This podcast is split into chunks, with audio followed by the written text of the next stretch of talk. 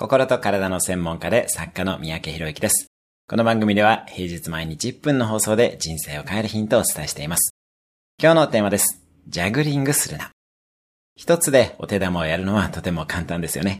でも、お手玉が二つになると途端に集中力が必要になります。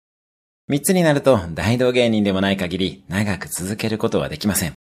スマホをしながら運転するのも事故につながります。あなたが今集中すべきことは何でしょうか？これだけはというものは何でしょうか？それ以外のものは思い切って捨ててしまいましょう。今持っているものを捨てないと新しいものは持てません。目の前から素敵なボールがパスされてきた時には今持っているボールを捨てることです。今日のおすすめ1分アクションです。部屋にあるいらないものを一つ捨てる。今日も素敵な一日を。